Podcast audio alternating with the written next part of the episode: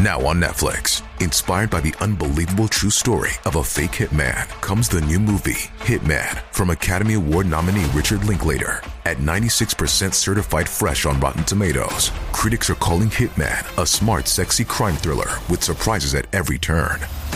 Starring Glenn Powell and Adria Arjona, Hitman.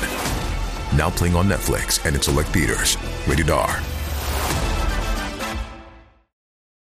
This episode is brought to you by Shopify. Whether you're selling a little or a lot, Shopify helps you do your thing, however you cha-ching. From the launch your online shop stage, all the way to the we just hit a million orders stage. No matter what stage you're in, Shopify's there to help you grow. Sign up for a $1 per month trial period at shopify.com slash special offer, all lowercase. That's shopify.com slash special offer. ゆっくりの、怖い話。不自然な場所、時間にいる人。例えば夜中に子供が歩いている。そんな状況を見かけたことはありませんか？なぜこの時間にこんな場所にいるんだろう？そんな出来事に遭遇した報告をするすれが立ちました。こんな時間、こんな場所になぜいるの？夜中に公園で遊ぶ幼稚園児、山の中で出会った制服姿の女子高生などその時間や場所に不釣り合いな人物を目撃してビビった経験ありませんか？ここはそんな人たちに遭遇したことを報告するスレです。あ、私一つ知ってます。平日の昼間にとある掲示板に二十歳を超えた人たちがいっぱいいるのを不思議に思っていました。彼らはどういう人たちなのでしょうか？とまあ冗談は置いといてどんな報告が来るでしょうかご覧ください。働き盛りの俺が毎日家にいるんだけど。親御さんにとっては怖い話です。田舎ではよくあることなのかもしれませんが、先日、夜中に強盗業車で走行中に髪の毛がびっしょり濡れた中学生か高校生くらいの女の子と遭遇しました。周りに民家はなくて最初は幽霊かとも思いましたが普通に歩いていました。田舎でよくあるわけねえだろ怖いわ。少なくとも前後2キロ以上は街道沿いに民家はなかった。声かけようとも思いましたが怪しいものと思われるのも嫌だし連れもいたのでやめました。なんか雰囲気的には風呂上がりの散歩って感じだったけど場所が場所なのでビビりました。田舎じゃ普通なのかな幽霊だと言われた方が納得できそうですね。うちは小学校のグランドが目の前だけど、夜中の2時、朝の4時に小学校のブランコに乗る人がいる。しかも必ず冬だから、暗くて音だけしかしない。風で揺れてるんじゃなくて、ぜひ今晩にでも突撃レポしてください。面白そうな話ですね。ぜひやってほしいです。最近はブランコの音がしないから、今日もしてない、ほぼ冬限定なんだよね。風じゃなくて、しっかり声出るんで、何度か外に出てみるんだけど、暗くて見えないんだよね。カップルとかたまにいるけど、それと違って、話し声がするわけでもなく、ブランコの音も一つしか聞こえないし、いつか実況できるといいと思ってる。残念なことにこの人はこれ以上書き込みませんでした。かなり古いスレなのでもしかしたらどこかに実況したスレがあるかもしれませんね。見つけたら教えてください。以前、車の教習所に通っていた時、キャンセル待ちチケットを取るために午前3時くらいに家を出ていたんだけど、途中の国道付近に、ほぼ毎日変なおばあさんが歩いていた、浴衣のような着物を着て、まだらな白髪頭はボサボサ、手にはなぜか、子供の上路を持っている、徘徊老人かもしれないと、その時は思っていた。毎朝鼻に水やりしてただけではないかな。12時過ぎに36線ドライブしてたら、当たり真っ暗、40代男の人が明かりも持たずに暗闇歩いてた。怖かった。真っ暗なのに40代ってわかるお前が怖い。ドライブだから車のライトで見えるだろ。山歩きが趣味だから、道がない、人が入らない、どっちかって言えば山菜取りに行くような山に行くのよ。だから不思議なものもたまに見るよ。例えば、真っ白いカモシカとか、大人くらいの大きさのワシとか。でもさ、一番びっくりしたのは、あれだな、家族連れに会ったこと、ありえない山奥で。え、いや、大人サイズのワシの方が怖くないっすか？襲われたら死ぬだろ。どうやらこれは別スレのコピペです。さらに続きがあるようで貼られました。平日の昼過ぎだけど、その日は、宮城県と山形、秋田3県の県境を歩いてた、でっかいブナがたくさん生えてる森だから、暗い割には歩きやすい森、にしたって、道があるわけじゃないから、山菜採りの地元の人か、俺みたいな GPS 持ったよそ者しかいるはずのない場所、で、小さな尾根を歩いてたら、尾根の下を流れてる小さな沢の縁に人が立ってるのが見えた。あ、渓流釣りか、って最初は思ったよ。でも、すぐに、んってなった。一人じゃなくて4人で川っぷちに立ってたのね。距離にして100メートル以上あったから、はっきりとはわからなかったけどそれでも、人が4人なのはわかった。しかも2人は子供みたいだった。最初に思いついたのは、自丸一家心中かと思ったよ。にしても、こんなとこ来る意味がない。通過子供の足じゃ無理。少し気は引けたけど、手持ちの双眼鏡で覗いてみた。4人は俺に背を向けて立っている。2人はやっぱり子供だ。残りの2人は大人の男と女。顔が見たくて、しばらく覗いていたけど、全然動かない。誰かのいたずらで、マネキンが立ってるんじゃって思うくらいだったよ。オーマイキーみたいに。でね、俺はさ、そこに行ってみることにしたのよ。だって、最初に書いたけど、一家心中の可能性だってあるしさ、そんなんなら、止めなきゃって思ったのよ。で、そっと近づいた。気づかれて、逃げられたり、最悪川に飛び込まれても、たまんないし、でね、気づかれずに、すぐ近くまで行ったら、分かったんだ。本当にマネキンだった。大人のマネキンみたいと子供のマネキンに体に服を着せて、そこに立たせてあったんだ。もう、呆れるのと同時に寒くなった。これやった奴がいるわけで、そいつは絶対まともじゃないでしょ。人形の正面に回り込むと、それぞれのマネキンにはペンキで名前が書かれてた。で小さな穴がたくさん開いてた。散弾銃で撃った後みたいに、極めつけは、子供のマネキンの額には、カッターの刃が刺さってたんだ。俺ほんとおっかなくてさ、すぐに下山したよ。これで終わりのようです。確かに怖かったけど、やっぱり大人サイズのワシの方が怖いと思いました。雪が降った晩に散歩も兼ねて河原に行ったんよ。普段は夜中にそんなところ行かないんだがうちは関東なんで雪は珍しくてさ、それで川沿いの堤防の上まで来て河川敷を見下ろしたら誰か先客がいるわけさ。いつもなら真っ暗な河原も積もった雪ですごく明るいの。だからそいつが真っ白な河川敷を走り回ってるのがわかる。向こうはこっちに気がついてなくてどんどん近づいてくと高校生くらいの女の子だった。周りには民家なんて全然ないしどこから来たのかわからんけどいくら雪が嬉しくてもこんな人気がない場所によく来るもんだと思った。それに河川敷をぐるぐると走り回ってる意味もわからんし、なんか不気味だったんで帰りました。周りに民家のない人気がない場所に行ってるのはあなたも同じですけどね。26の河川敷と、このスレのタイトルでぼんやり思い出した。夜7から8時か、もうちょっと遅かったかな。鉄橋を電車が渡るとき、ぼんやりと窓の外を見てたのね。そしたら、河原の真ん中あたりに盆踊りの櫓が出てて、綺麗に紅白に飾り付けしてあって、電気も高々とついている。まあ河原で盆踊りをやっちゃいけないわけでもないしそれ自体は不思議でもないかもしれないけど人が一人もいない。櫓の周りだけでなく、かなり広い河原全体に誰もいない。これだって、たまたま準備してて席を外しただけじゃないの、と言われればそれまでなんだけど、結構河原の真ん中にあるのに、電気はどこから引いてるんだろうとか不思議だった。野球のグラウンドがあるような河原ではない。暗い川と河原の中で、そこだけ異様にぼんやり明るい櫓、見える範囲では誰もいない、という風景は幻想的でもあったが、どこか怖かった。それ見たの、6月から9月、夏じゃなかったと思うんだよね。風景をイメージするとかなり不気味ですね。もしかしたらあやかしや神様たちのお祭りだったのかもしれません。まだあるよ。いとこのおじさんに聞いた話。おじさんのワゴン車に乗って友人と出かけたらしい。帰り、山道を走ってるとお墓があった。小さな墓場の真ん中になぜか乗用車が1台止まってた。みんな気づいてたけど誰も口にしなかった。でもその乗用車の中をよく見ると顔がいっぱいあってこちらを見てる。凍りついた瞬間、思えばお墓の中に車が入れるわけがなく、あんなにたくさんの人が車に乗れるわけがない。これもコピペです。お墓はやはり怖いですね。それと名前欄が吉本新喜劇となっています。一体どこの板からの天才なのでしょうね。都内なんだけど普通の国道で深夜にヒッチハイクしてる小学生高学年くらいの女の子3人組を見たことある。別にヤンキーでもギャルでもない普通の子たち。乗せようか迷ったけどトラブルになりそうなのでやめた。なんだったんだろう？そんな状況で乗せるか迷うかな？怖いから普通にスルーするでしょ。この人ロリコンかもしれませんね。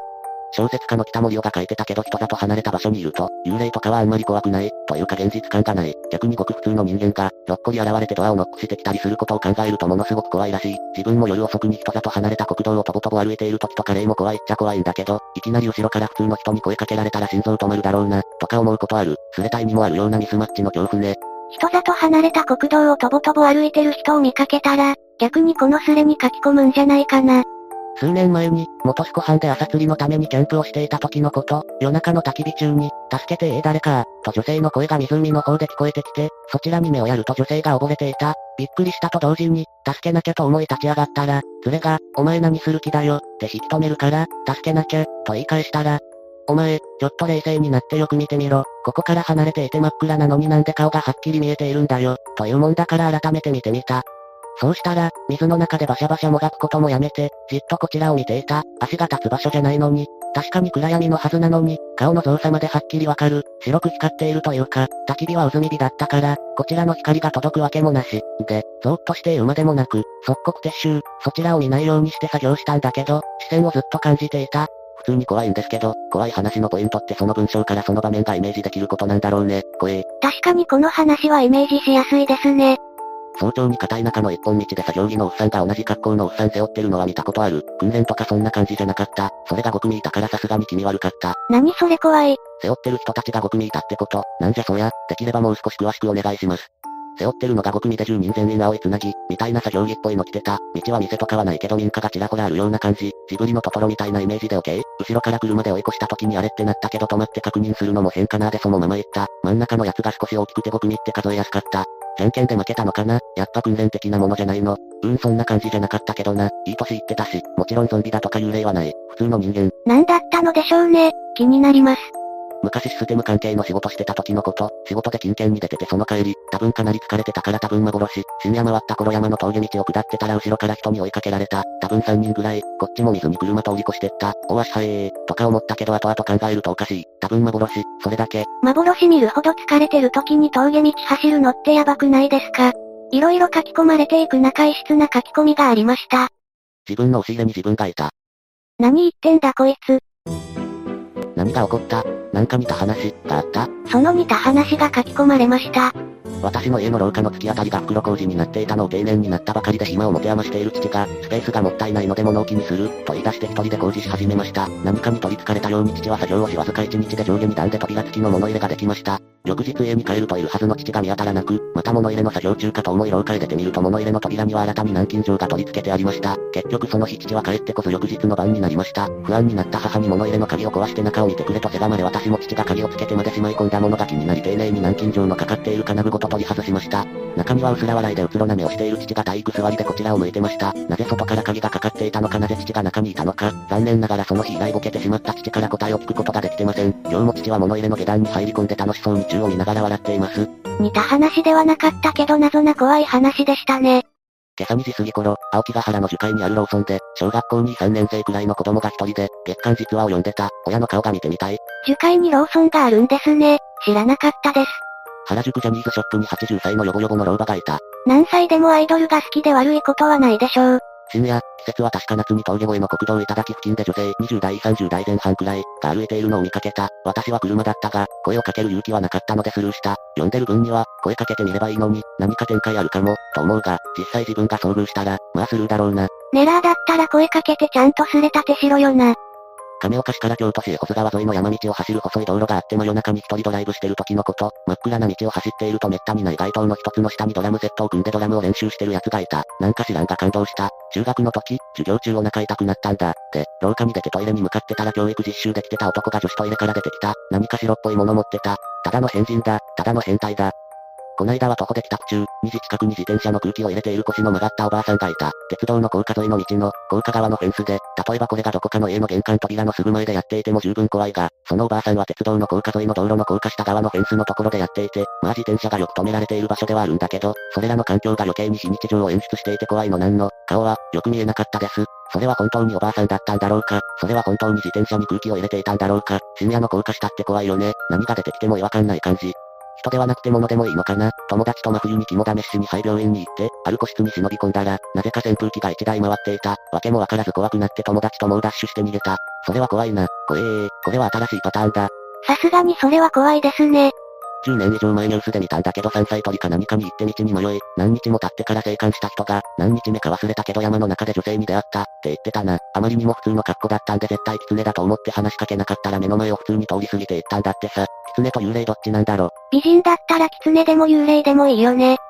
数年前に不幸が続いて心がすさんだせいで、一時、幽霊とかそういう関係が怖くもなくともなくなった時期があった。当然、夜の墓場なんか全然気にならないんで、月命日の墓参りや、定期的にしていた墓掃除を、休日にやるのは面倒なんで、仕事帰りの午前様近い時間帯に済ませていた。そんな時間帯にそんなところをうろちょろしているのは俺だけだろうと思っていたんだが、これが結構いろんな人に出会うことがあった。俺と同じように掃除をしている人や、お供えをちょろまかしている人、深夜なのに大声で度胸している人、散歩なのか何なのか、雨の中、傘もささずに歩いている女の人、墓に向かって延々話しかけている人とか、当時は結構、みんな暇なんだなと普通にスルーしていたが、人並みの感覚を取り戻した今になってみると、実はヤバいものも見ていたのかもしれんとか思う。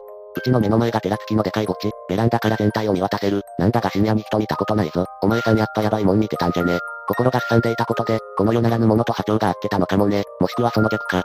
不幸続きで心がすさんで怖いものが何もない状態ってすっげえ共感できる。自分も家族同然だった親友に先立たれた時には一晩中友の墓の前で酒煽ってたこともあったけど、さすがにそんな時間に出会う人なんざ一人もいなかった。そんなにいろんな人に出会うって絶対おかしいぞ。彼が見たのは幽霊だったのか、それともちょっと普通じゃない人たちだったのか、どちらでしょうか10年前に私鉄沿線の賃貸マンションを借りた時の話なんだが、築5年、間取り 3LDK、駅から徒歩5分で月の家賃3万5千円敷金1ヶ月、礼金なしというありえない条件の物件を借りた。あまりの賃料の安さだったので契約時、不動産屋に確認したのだが、ぶっこの物件ではないので安心してほしいと言われた。引っ越してから2ヶ月は何事もなかったのだけれど、突然、嫁が、昨日、夜更けに玄関をノックされた、と言い出した。冗談はよせよ、と最初は取り合わなかった。しかし、深夜の訪問者のノックが不規則に続くようになり、嫁が、もう引っ越しましょう、と言い出したので、仕事が休みの前夜から不審判をしたが、最初の2回は空振りに終わってしまった。そして、3回目の不審判をした時、ついに深夜の訪問者がやってきた。非常に弱々しい感じのノックだったが、しつこく何回も叩いているようだった。玄関に行くと子供の泣き声がかすかに聞こえる。ドアスコープから覗くと誰もいない、出た、と思ってビビったのだが、もう一度、ドアスコープから覗くと何かが動いた、恐る恐るドアチェーンをしたままドアを開くと、ピンクのパジャマを着てぬいぐるみを抱いた3歳ぐらいの幼女が裸足で泣きじゃくっていた。どうしたの？と声をかけると、幼女は泣きじゃくりながら、ママがいないのママがいないのと答えるだけで拉致が開かない。とりあえず、部屋に入れて事情を聞くことにした。お名前は、あやちゃん、お年はいくつ？指を3本立てて3歳だと示してくれた。どこから来たの？あっち。あとは部屋をキョロキョロ見回すだけだった。嫁にお湯で温めたタオルで足を拭いてもらい、温めた牛乳を飲ませてもらっている間に駅前の交番に電話して女児の保護をお願いした。しばらくしておまわりさんが自転車で到着。女児が裸足だったので、抱っこしておまわりさんと一緒に駅前の交番へ行った。交番について5分もしないうちに無線で捜索願いが出ているとおまわりさんが教えてくれた。やれやれと思って帰宅しようとすると、女児がむずかり出したので、母親が到着するまで一緒に待つことにしたのだ。10分くらい待っただろうか。パトカーが到着した。何か交番の外が想像しいと思ったら、パトカーに乗せられてきた女がおまわりさんに羽交い締めにされて、話せ、バカ野郎、とわめき散らしながら交番に入ってきた。その女は女児を見るなり、羽交い締めにしたおまわりさんを突き飛ばし、あや、丸三角は F が、意味不明、と叫んで女児の方を張り飛ばした。女児は火がついたように泣き出し、さらには俺にまで意味不明な言葉を吐きながら襲いかかってきた。再びおまわりさんに羽交い締めにされて関連したのか、ようやく女がおとなしくなった。いたたまれなくなって、交番を後にした。それ以降、夜の訪問者は来なくなった。後日談として、このマンションの賃貸契約を更新した際に不動産屋に冗談めかしで、幽霊出たぞ、と言ってみたら、不動産屋はしぶしぶ、低家賃や破格の契約条件の理由を白状した。それは、1、新築当初、暴力団員風の男が棚子として入居していた。2、この男が無許可で戦争を開いて近所近隣から文句が出ていた。3、文句を言いに来た近所の住人をこの男が脅かした。4、この戦争に来ていた客同士のトラブルで当初沙汰があった。5、1年だけこの不動産屋の社員が借りたが、夜の訪問者が後を絶たないので解約した。以降、棚子がなかなか見つからなくて塩漬けになっていたとのこと。まあ、強いて言うなら、女児の母親がオカルトチックだったかな。小さい女の子の幽霊の正体とはこんな感じなのでしょうかね。やっぱり異様に家賃が安い部屋はやばいんだな。俺の友達にも男なのに業者に紹介された女性専用マンションに住んでるのがいるんだけど、引っ越しさせた方がいいのかな家賃が他の部屋より3万近く安い。女性専用マンションに男が住んでる時点で色々おかしいぞそれ。とまあそれはもう少し続きましたがここら辺で終わりにします。いかがでしたか？こんな時間にこんなところに人がいるなんておかしいぞ。そう思った経験は結構あるかもしれませんが、相手からすればもしかしたら自分もそう思われているかもしれませんね。皆さんも似た経験ありましたか？ぜひ感想をお聞かせください。ご視聴くださりありがとうございました。また見てね。